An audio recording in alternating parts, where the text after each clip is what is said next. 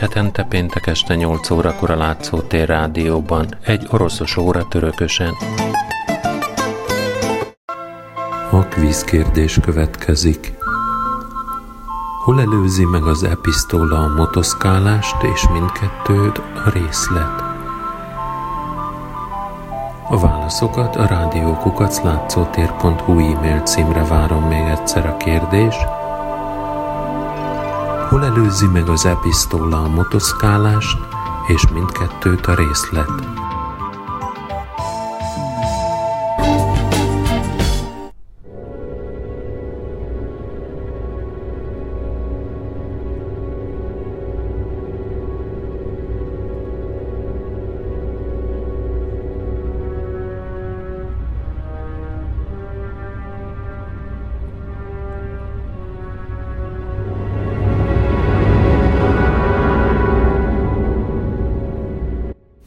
19. század második felében, elsősorban Franciaországban, a költészetnek, a költői magatartásnak egy egészen új felfogása alakult ki.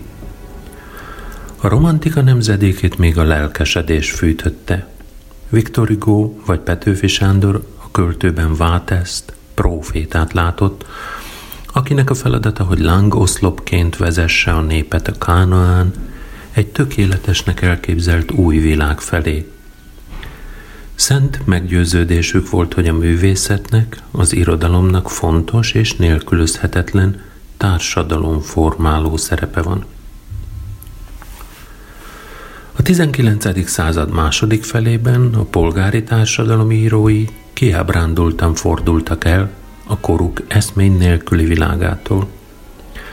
Az alkotókat tömény pessimizmus járta át.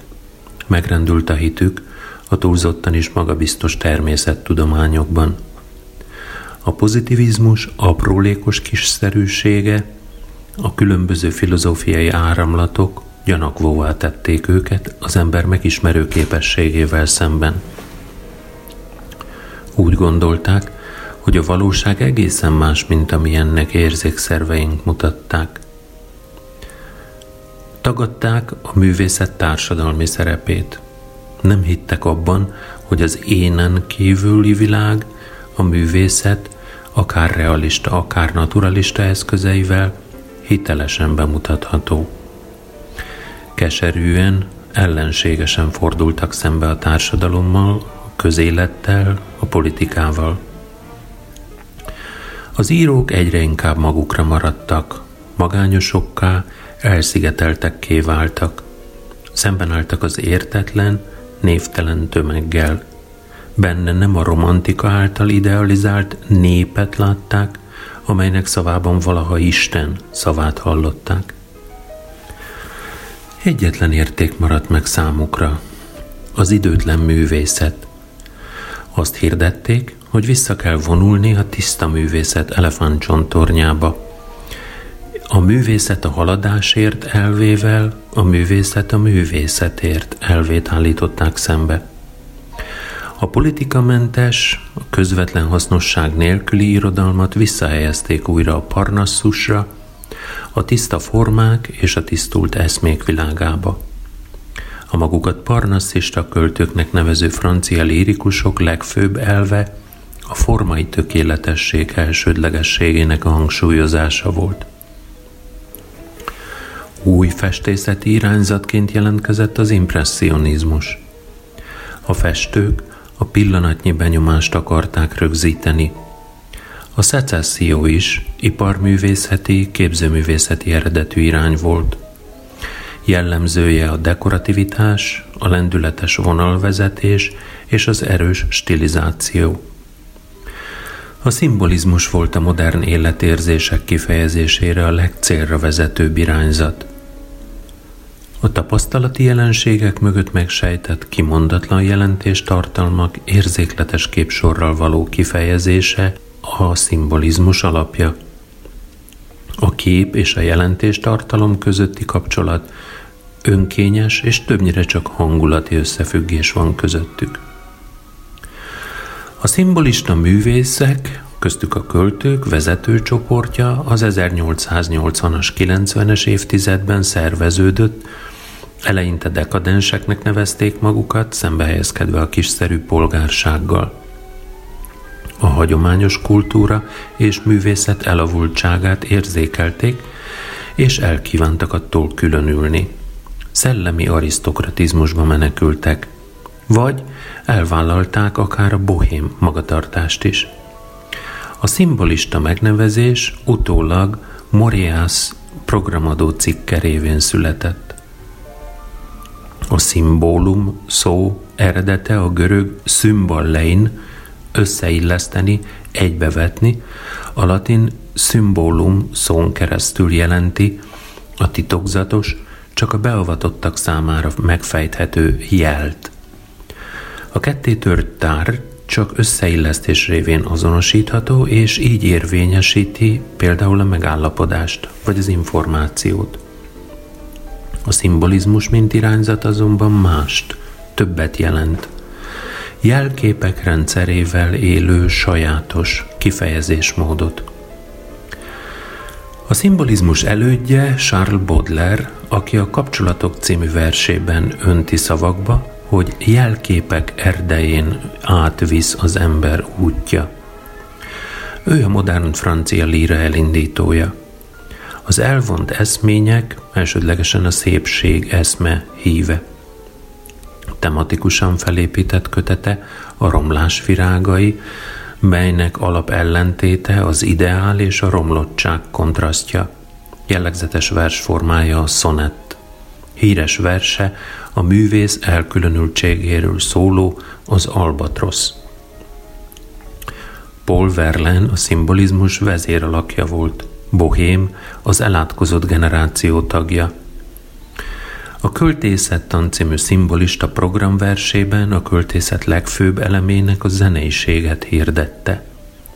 Az őszi sanzon a dekadens életérzés kifejeződése magasfokú poétikussággal. Stefan Mallarmé francia költő a parnasszista műgonddal dolgozott, fellazította a grammatikát, megnövelte a szó értékét. A szépség és a szellem költője volt. A költészetet a szépség egyetlen tökéletes megvalósítójának tekintette. Műveit sejtelmesség, mítikusság és zeneiség hatja át. Az Egy faun délutánja című költeményét Debussy megzenésítette. Arthur Rimbaud volt a kölyök zseni, virtuóz verselő, látnok poéta, az érzékek tudatos, aprólékos összezavarásával alkotott. Legismertebb verse a magánhangzók szonettje, Ebben a megfelelések, azaz kapcsolatok, korrespondanciák megteremtésére sorol fel példákat, a szimbolista költői technika új gyakorlataként. A részeghajó a szimbolista látásmód egyik legteljesebb megnyilvánulása. A szimbolizmus a 19. század második felében az impressionizmust követve a naturalizmussal párhuzamosan a magyar irodalomban is létjogosultságot nyert. Elődei nálunk is az elátkozott költők, azaz Magyarországon olyan szerzők, akik a hivatalosan elfogadott és elismert népnemzeti irányzaton kívül álltak, és a dekadencia korérzésének művészi kifejezését vállalták. Az úttörő mindenek előtt Vajda János volt, valamint az ő generációjából még néhányan. Vajda János rakta le a szimbolikus kifejezés mód alapjait. Ez a technika nála a látomás líra költői eszköze volt. Revicki Gyula az impressionizmus mellett a szimbolizmusnak is úttörője volt. Verseinek gyakori eleme az álom, az elrévedés és a szelíd belenyugvása megváltoztathatatlan sorsba. Elutasította a naturalizmust, és a legmagasabb rendű értékvilág felé kereste az utat. Kiemelkedő alkotása a Pán halála, amelyet színpadi szavalásával vitt sikerre a költő késői szerelme, Jászai Mari. Komjáti Jenő, a szimbolista líra kialakítója, messianisztikus, mítikus költeményei a legjelentősebbek. Magányban élt, rajongó alkat volt, mély lelki élményekre vágyott. Verseiben, például a Homályból címűben, a lírai én a világ egész fölé emelkedik. Az orosz szimbolisták első nemzedékének eredeti hangú képviselője volt Fyodor Kuzmics Szologub.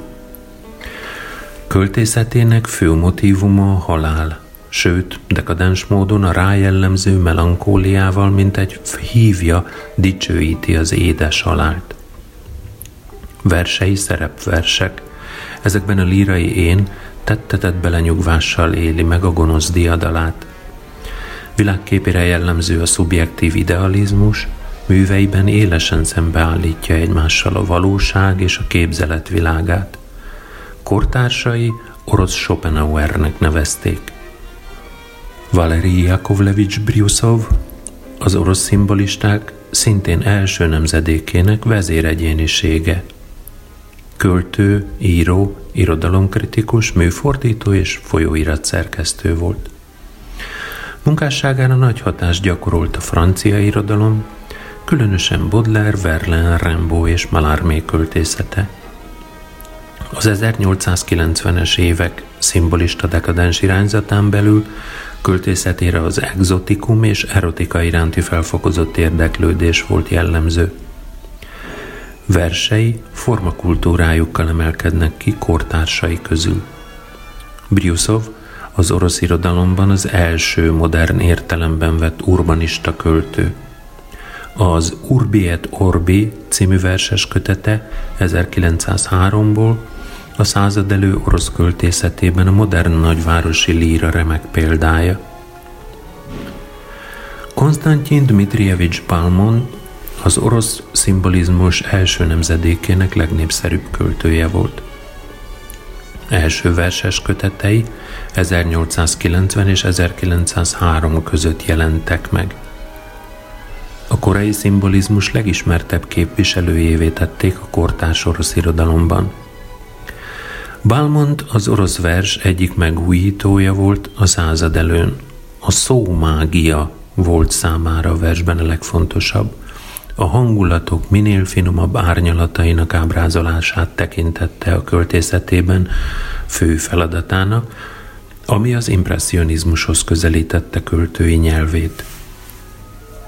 Inakentjei Fyodorovics Anyenszki költő, műfordító, eszéíró volt. Többek között ő fordította oroszra Euripidész tragédiáit.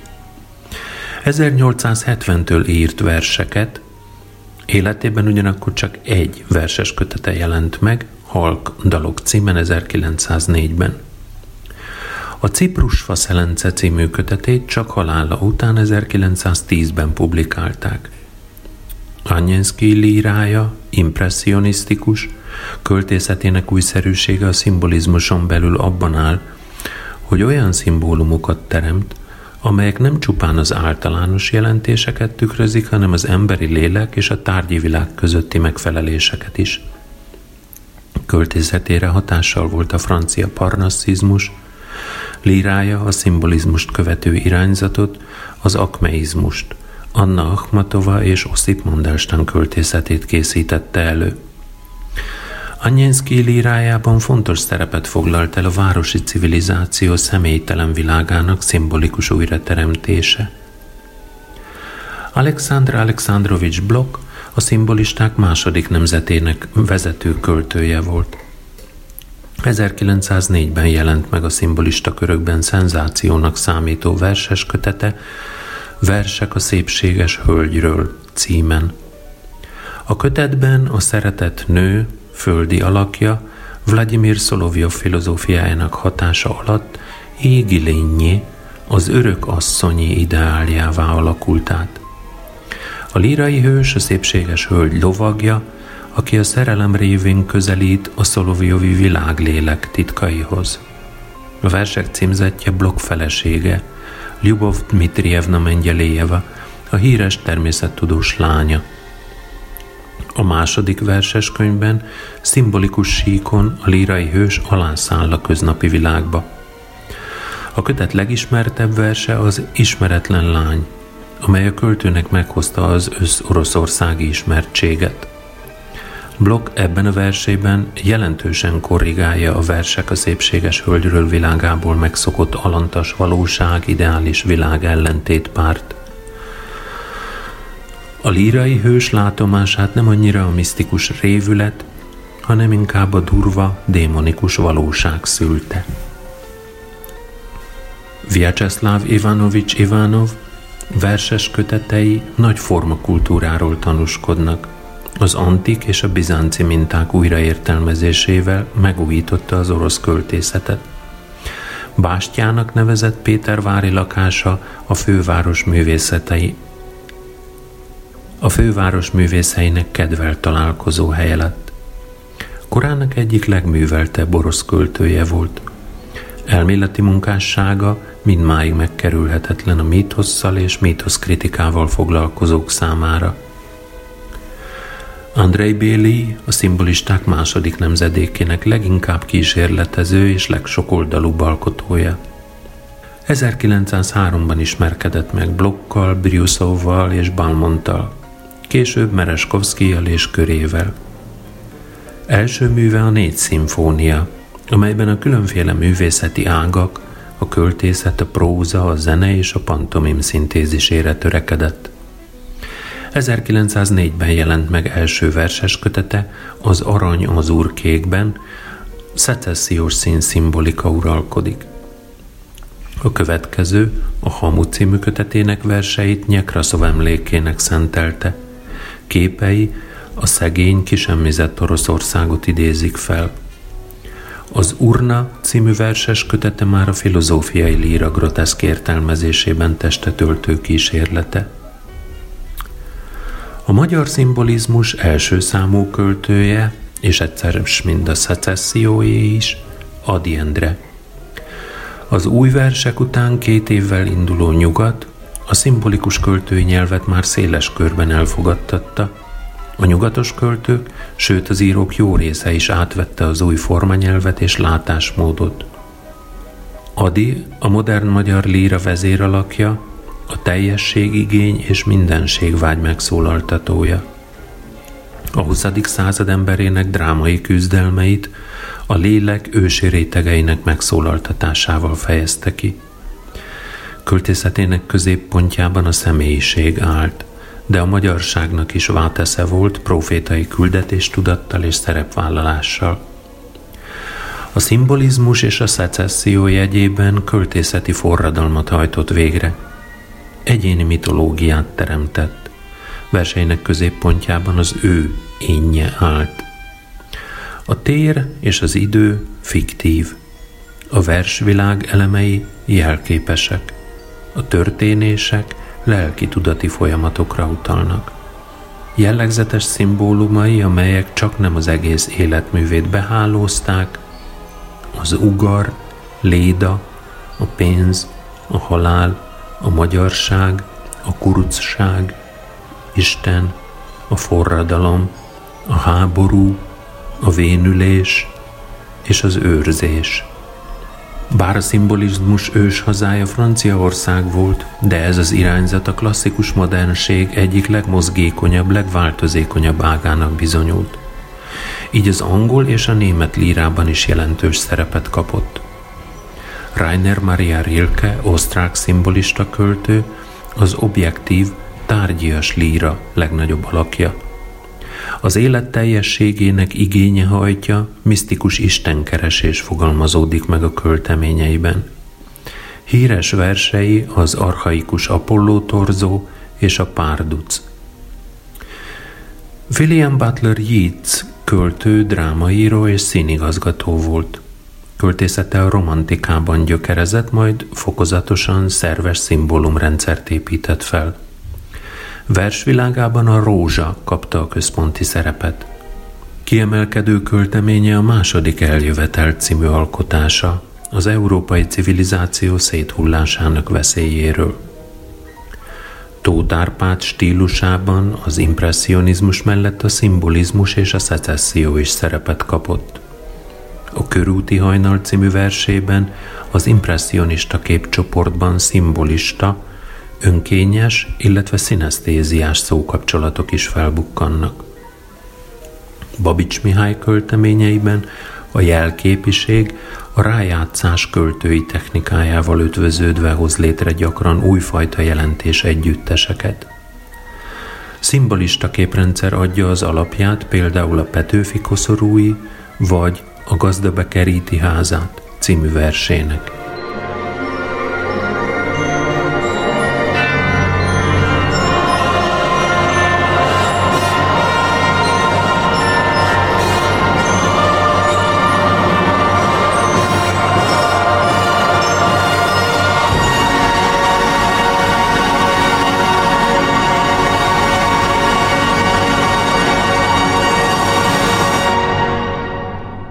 A Szologub név Fyodor Kuzmics Tyetyernyikov írói álneve volt, aki pályáját 1892-ben kezdte.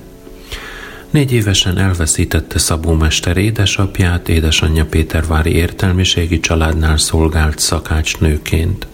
Szologub náluk ismerkedett meg először az irodalommal, a zenével és a színházzal. Sőt, a család támogatta őt tanulmányai kezdetén is – Gyerekkorában ládán aludt, szekrény mögött tanult, az élet megaláztatásairtól meggyötört édesanyja kegyetlenségig szigorú volt hozzá. Az urak és a szolgák közti átmeneti helyzetéből fakadó nyomasztó atmoszféra a későbbiekben is meghatározta kedélyállapotát.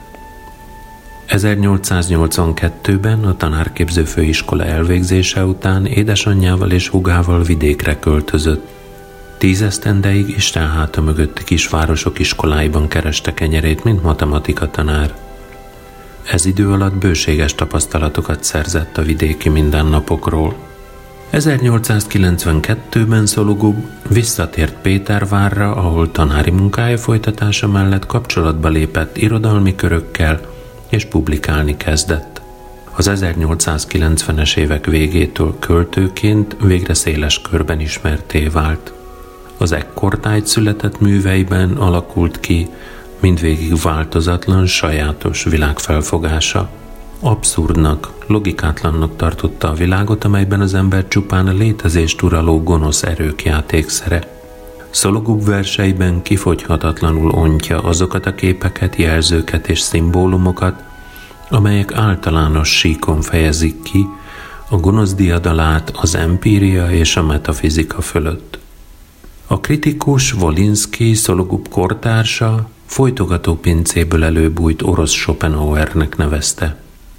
Szolovjov követőinek az elhivatottságba, az útba vezetett hitével Szologub az örök visszatérés gondolatát állította szembe, melynek tükrében a történelem csupán szánalmas maszkabálnak tűnt.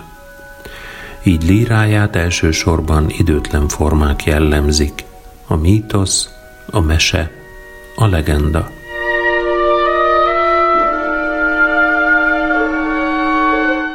Tied vagyok, halál. Tied vagyok, halál. Csak téged kereslek, s gyűlölöm a létnek sekélyes földi bájait. Megvetem az emberi vágyak vásárát, ünnepet, csatákat. A sürgés, lárma csak taszít. Én igazságtalan nővéred, a hazug, semmit érő élet hatalmát régen elvetem. Én, aki szépséged megértve beléptem titkos bűvkörébe, lába elé eshetem. Nem gondolok vad dáridókra, szemem vakítja már a pompa, lecsuknám álmos héjait. Mióta ráhullottak végre, áttetszőben, mint kristályban fénye, hideg, jégtiszta könnyeid.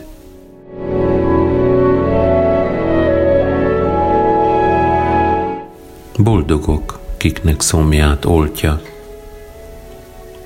Boldogok, kiknek szomját oltja források józan itala, akik a mámorító borra, vígságra nem vágytak soha. De aki megismerte már a pesgő, fanyar örömöket, kit gyönge habjuk csókja bágyaszt, kívánja édességüket. Boldogok mind a természetben szunnyadó élettelenek, boldog a kő, víz, s felettem márványló égi fellegek. De aljas szomjak töltenek meg, hol tudatot tűze vakít, szárnyuk szeget vágyak gyötörnek, s teljesületlen álmaid.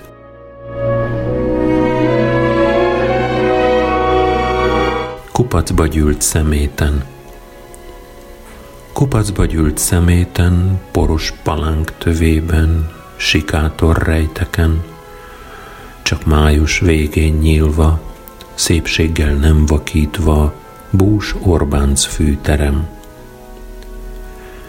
Értelmetlen ödöngve, kóroktól meggyötörve a sovány talajon. Virul hamuhomályban, örömtelen magányban komor talentumom.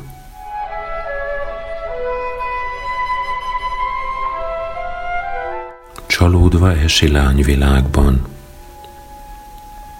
Csalódva esi lányvilágban, hol nő sírt, gyermek gügyögött, az égbe, álom örömök honába felhőn túlra szálltam, és röptöm gőgös magasából a földet átformáltam én, s vakíton csillogott felém, mint aranyszállal átsződ bársony.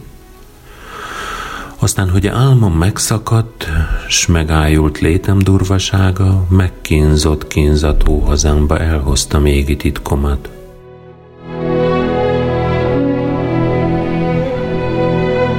Szürke ördögorsó Egy szürke ördögorsó futkos kering fejem körül pörögve, a rosszal együvé, halálos körbe karcoljatán sorsom életem? E szürke ördög orsó gonosz vigyorral végleg elcsigázott, míg járta, járja még a kergetáncot titokzatos barát, segíts nekem. E szürke ördög orsót kergesd el innen bájoló varázsjal, vagy, hogyha másképp nem megy egy rúgással, ráolvasással tán legyőzheted. E szürke ördögorsót, kaján dögöt pusztítsd el, bárha vélem, hogy legalább a végső tisztességen ne szitkozódjék hamvaim felett.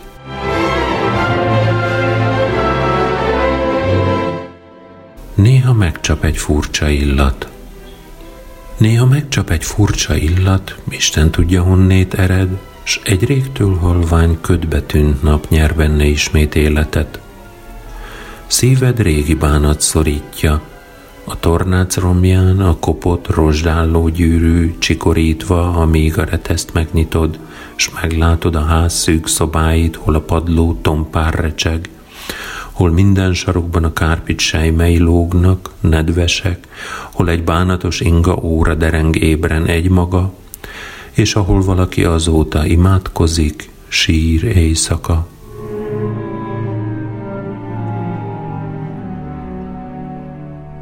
Most új csodák napjai jönnek. Most új csodák napjai jönnek, hatalmas munkába fogok, megint világot alkotok, ki mennyet alkottam, s a földet. Ideje már teremtenem. A föld ledobja ósdi terhét, és álmom és szerelmem ismét új, másik emberfajt terem. Nekés halál, jöjj, kedvesem, a bűnös élet összezúzva, az alkotáshoz ad meg újra a szabadságot én nekem.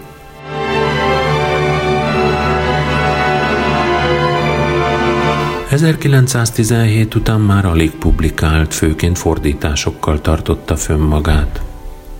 Előző korszakában is színvonalasan tolmácsolta külföldi költők, többek között Petőfi Sándor műveit.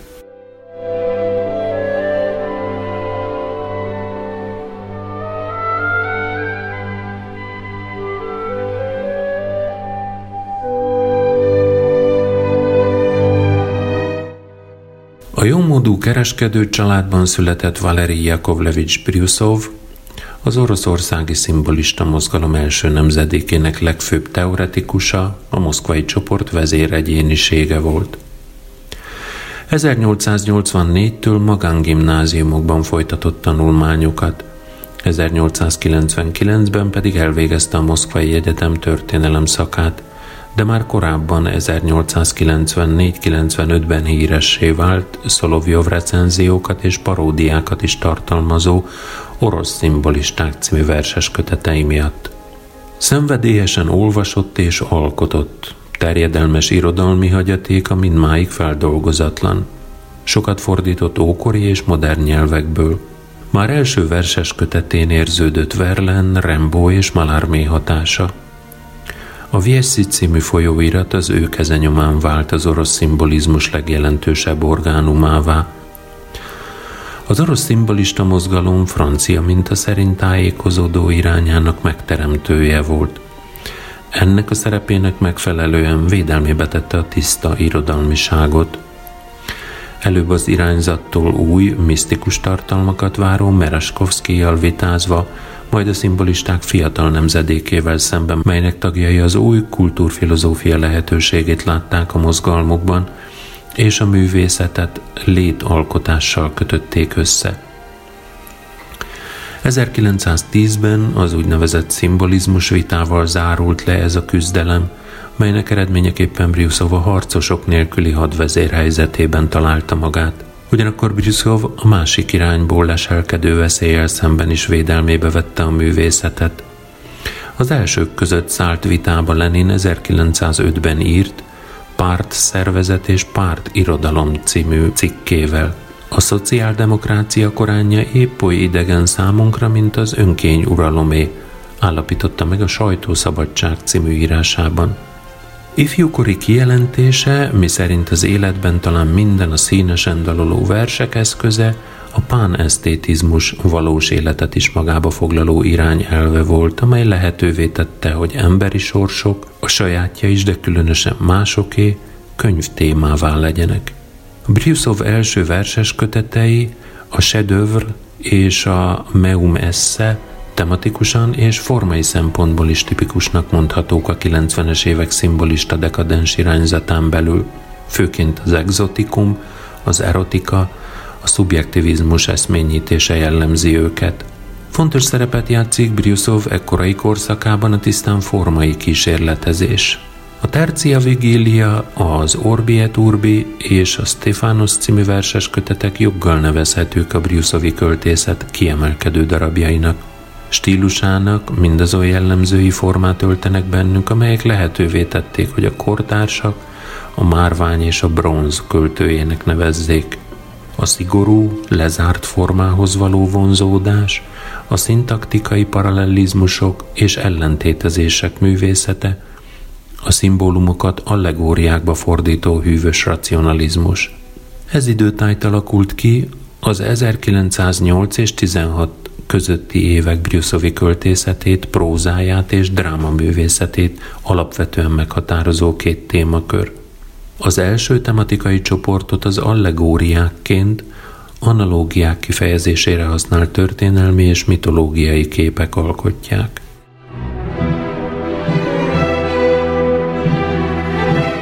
Álmodozás Ó, hát ha eljön majd a nap, hogy könnyek közt meghatva látom, a végtelen kék boltozat borul fölém, mint jó barátom, s én mindenütt magam leszek, erdők, mezők sorát bejárva, s csupán a kéklő ég lehet majd mámorom, s búm néma. A termek csöndjét megvetem, ha házba lépek, fáj a lelkem. A messzi nádas kell nekem, s az őjv, amely elszáll felettem. Cibáljon förgetek szele, s naponta más hajlékba térjek. Zuhanjak szakadékba le, vagy koldusként vakokkal éljek, s közöttük majd a faltövén megosztom az étkük vidáman, s szabad szemem az éjködén át gyöngyöt néz az óceánban. Bárkihez szívesen jövök, szeretnek is majd, bár csudálnak, s meg is mosolyognak, örök vidánságommal visszavárnak. S a nőm, a hűséges barát hozzám simul, remegve, félve, és nem a versemért imád, de csókom vad tüzében égve.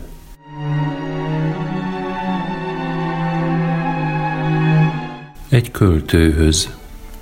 Légy fennenzengő, mint az ászló, légy éles, mint a kardvasa.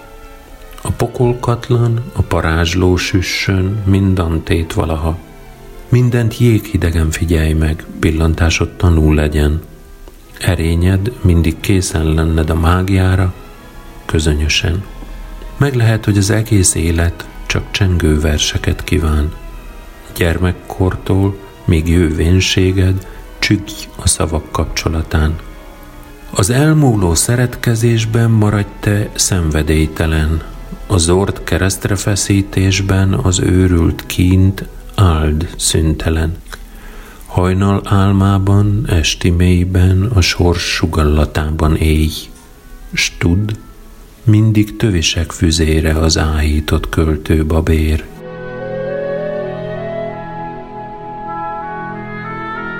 A magvető Szántok vetek, magam a roppant puszta tájon, zord magvető vagyok. Köröttem hajladoz tengernyi rozskalászom, szolgálni tanulok. Immár zajos tömeg, hangos hír el nem éri csöndes búvóhelyem. Előttem cseng megint a hűs forrás, a régi, ajkammal illetem. Ízlelgetem megint, áldva derűs magányom a tüzet és jeget, felém leng halkan, egy száz szemű régi álom, száz szárnyal integet. Ó, szabad alkotás, édes gyönyörűséged most már enyém marad. Szomjan alélt szívem, bölcsődben újra éled, te felgyúlt gondolat. Új a világ nekem, s mint Ádámot az éden ámulni úgy tanít. Bölcs leszek, egyszerű, s kifaggatom szelíden a lét nagy titkait.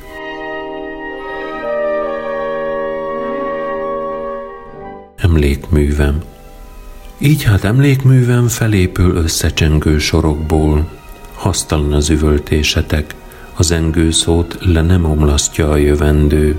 Vagyok, s immár mindig leszek. Más-más táborbelis ízlésű embereknek körében hercegek, csavargók, koldusok közt egyként szívesen, barátul emlegetnek engem Valeri Briszovot.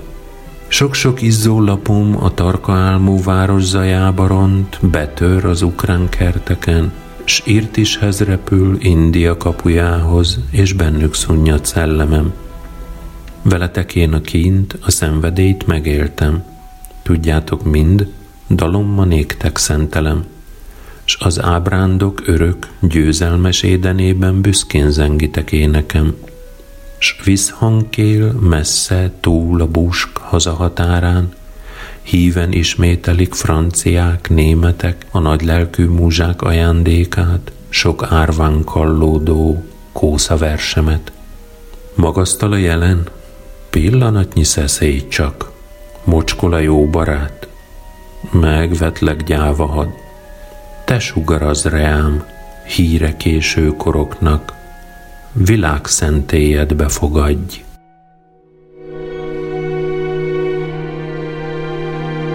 Este úton.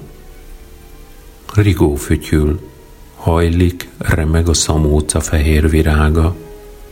Nyírfák futnak, fehér sereg, mint hosszú sor, viháncoló leányka. Egyre mélyül a kocsinyom, csuhás fenyőfa áll sötéten, a köd áttetsző, lágy, finom lepel a kék homályú messzeségen. Alkony borong az ösvenyen, idéz valami messzi tájat. Ó, nem hagyhatjuk el sosem, ki tudja miért kedves hazánkat. A rigó nem búcsút zokog, reszket a fű földi kajolva, sápat mély csak a csillagok, izzik az alkony fogyó fénykorongja.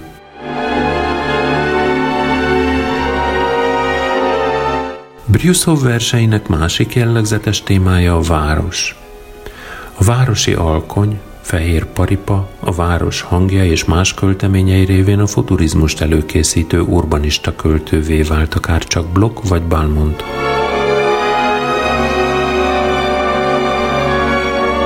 A városhoz Lángokat dobsz a horizontra, a völgy felett hatalmas út, a gyárkémény sor körbefogva vigyáz rád irgalmatlanul.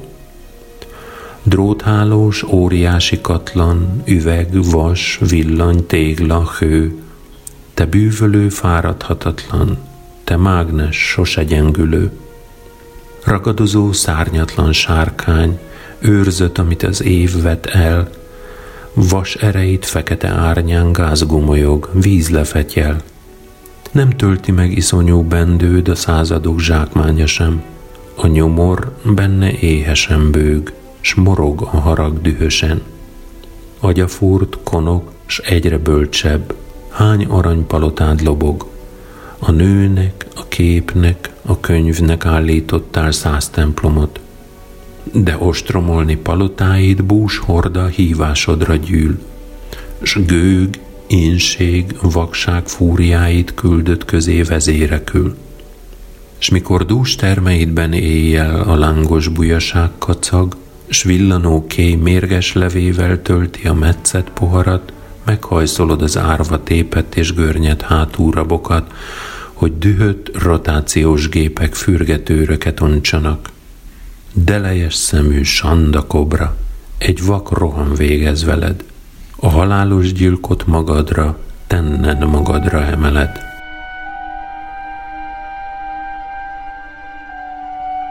Az első világháborút Brjuszov a sovinizmus hatása alatt lelkesen fogadta, és önkéntes tudósítóként még a frontra is jelentkezett.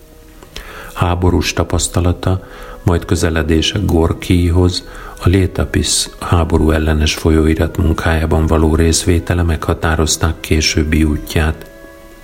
Az októberi forradalom után aktívan részt vett több kulturális és társadalmi népművelő szervezet munkájában – 1920-ban pedig belépett a kommunista pártba.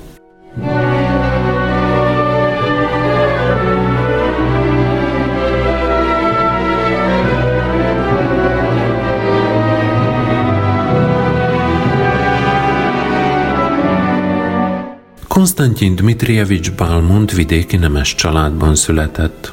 A Moszkvai Egyetem jogi karán tanult, tanulmányait azonban nem fejezhette be – mint a diáklázongások egyik fő szervezőjét kizárták az egyetemről. Ezután csak az irodalomnak élt, első publikációi 1885-ben jelentek meg, majd a népköltészet tradícióit felelevenítő első verses kötetével 1890-ben jelentkezett. Északi ég alatt a határtalanul csend, égő épületek, úgy, mint a nap című verses kötetei, a szimbolista mozgalom egyik vezéralakjává avatták.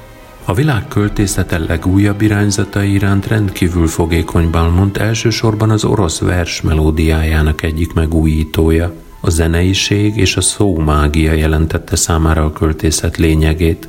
E hatások elérésére nagy leleményességgel alkalmazott különféle szóismétlésekben, alliterációkban bővelkedő, asszonáncokban végződő sorokat, és kedvelte az amorf strófa szerkezeteket. Versei így módon az improvizáció könnyedségével alkotott szabad szóáradat benyomását keltették.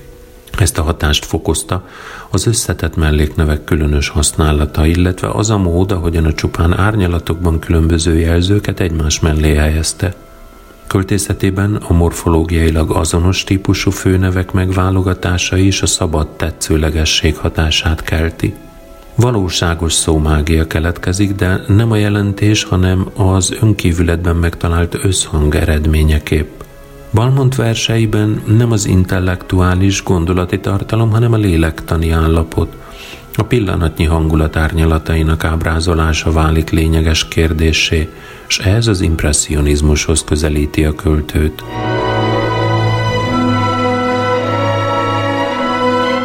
Beatrice-nek Amint megláttalak, mentem belét szerettem. Sekélyes, víg beszéd zsongott körös körül, te hallgattál csupán, de láttam két szemedben kimondatlan szavak gyújtott a lánghevül. Napra nap múlt, egy év repült el tétlenül, stavaszlánkol megint köröttünk önfeletten, a rétre tarka, dús virágszőnyek terül, s én épp úgy szeretlek, mint kezdetben szerettem. Te változatlanul borús vagy, s hallgatag.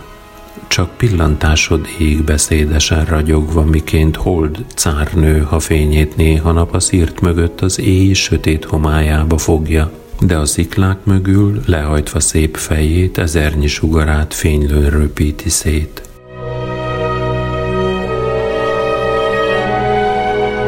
A patak születése Az orom tetején, hol ezer sugarat vet a nap, sasokat nevel olykor a fény, a homály s köd ölén született a patak, s csivitelve szalad le a szikla tövén, s míg árja omolt, csobogó dala szólt, s körülötte a part velezengte a dalt.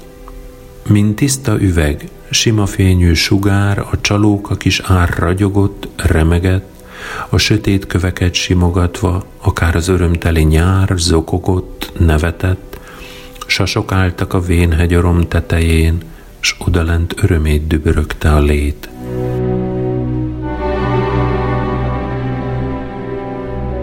Más-más nyelven.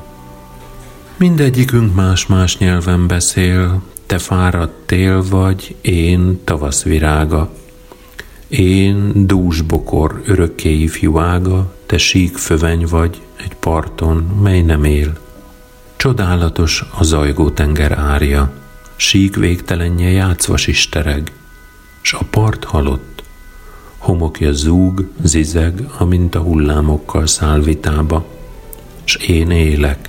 Mindenütt a múlt mesél, varázslatos kert illattal betelten, mély döngicsél. Olyan gazdag a lelkem, mindegyikünk más-más nyelven beszél.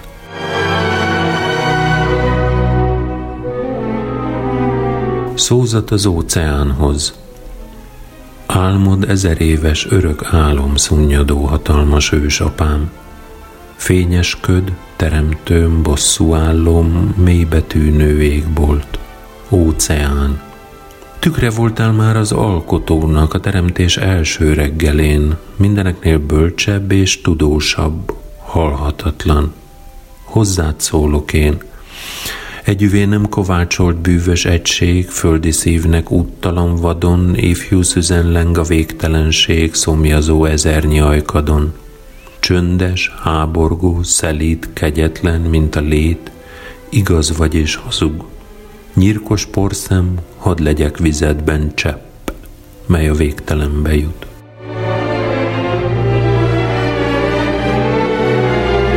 Hogy napot lássak, Я в этот мир пришел, чтоб видеть солнце и синий кругозор. Я в этот мир пришел, чтоб видеть солнце и выси gor. Hogy napot lássak, a kéklő horizontot, én ezért vagyok itt. Hogy napot lássak, kéklő horizontok, hegy ormait. Я в этот мир пришел, чтоб видеть море и пышный цвет долин. Я заключил миры в едином взоре, я властелин. Hogy tengert lássak, s völgyben buja pompát a földre ez hozott, pillantáson világokat fogott át, országolok, Я победил холодное забвение, создав мечту мою. Я каждый миг исполнен откровения, всегда пою. A hideg feledést legyőzte ajkam, álmom már készen áll. Sugallat tölt el. Nincs szünet a dalban, száll, egyre száll. Мою мечту страдания пробудили, но я любим зато, Кто равен мне в моей певучей силе? Никто, никто. Szeretnek, hisz álmomat szenvedéssel formálta meg hitem. Ének teremtő erőmmel kiér fel. Nincs senki sem. Я в этот мир пришел, чтоб видеть солнце, а если день погас, я буду петь, Я буду петь о солнце в предсмертный час. Azért születtem, hogy lássalak, ó nap, s ha megint eljön a sötét, rólad zengek dalt, rólad, míg nem, ó nap, elér a vég.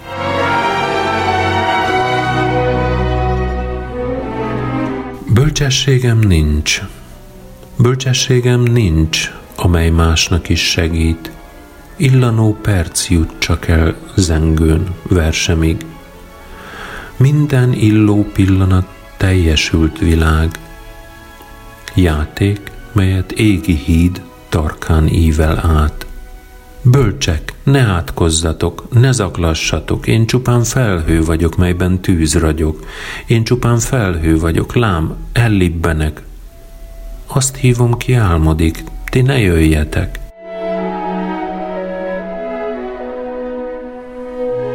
Szótlanság Orosz szíveken szomorúan ül a bágyat gyöngét, finomult, lapulósebű élet, a hangtalan, úttalan és kuszabánat, hideg havasok, meg a messzi vidékek.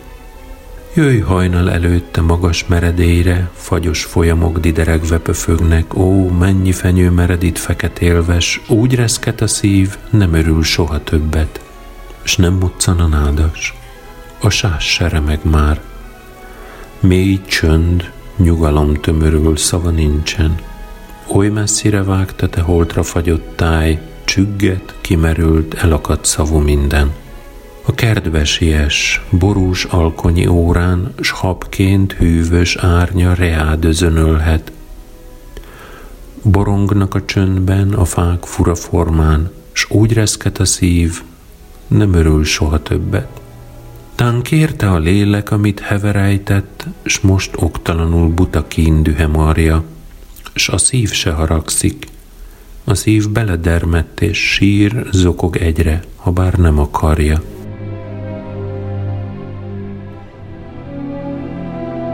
Különösen figyelemre méltó Balmond kapcsolata más művészeti ágakkal, például a festészettel, ami gyakorta megihlette, vagy a zenével, aminek ő maga is ihletőjévé vált.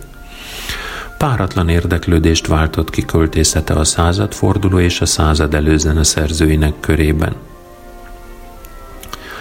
A Kis Szultán című 1901-ben írott és kéziratban terjedt költeménye miatt Balmontot megfigyelés alá helyezték, ezért emigrációba kényszerült. Az 1913-as amnestiának köszönhetően Gorkijjal egy időben térhetett csak vissza Oroszországba. Emigrációja idején tett világkörüli útjai bőséges anyagot szolgáltattak új témák feldolgozására, egzotikus, mítikus versek alkotására. Az idők szellemének megfelelően szláv témák stilizációival is foglalkozott. Zöld szőlőskert című költeménye óhitű orosz népi énekek szellemiségének nagy hatású újraalkotása. 1920. júniusában Balmond hivatalos engedélyt kapott a szovjet hatóságoktól arra, hogy ideiglenesen külföldön tartózkodjék, de emigránsként Párizsban maradt. Ott folytatta intenzív költői és fordítói tevékenységét, 30 nyelvről fordított. Kötetei Párizsban, Prágában és Belgrádban jelentek meg, de az olvasók iránta való érdeklődése folyamatosan csökkent. Az utókor emlékezetében Balmont az első szimbolista költő nemzedék legkifejezőbb képviselőjeként maradt meg. A forradalom után 1920-ban a szovjet hatóságok hivatalosan engedélyezték Oroszországból való kiutazását. Balmond külföldről már nem tért vissza. Franciaországban élt haláláig emigrációban. Elborult elmével, nagy szegénységben 1942-ben halt meg Noisy-le-Grandban, Párizs közelében.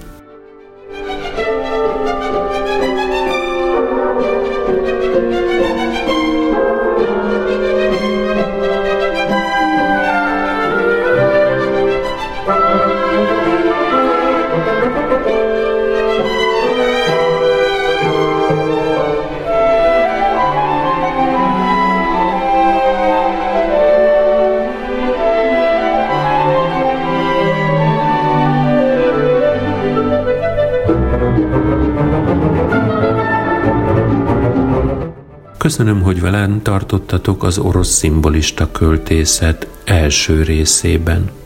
Négy további szerzővel fogok foglalkozni két hét múlva a törökösemben. Addig is, péntek este 9 óra lévén, a hétvégét ünnepélyesen elrendelem.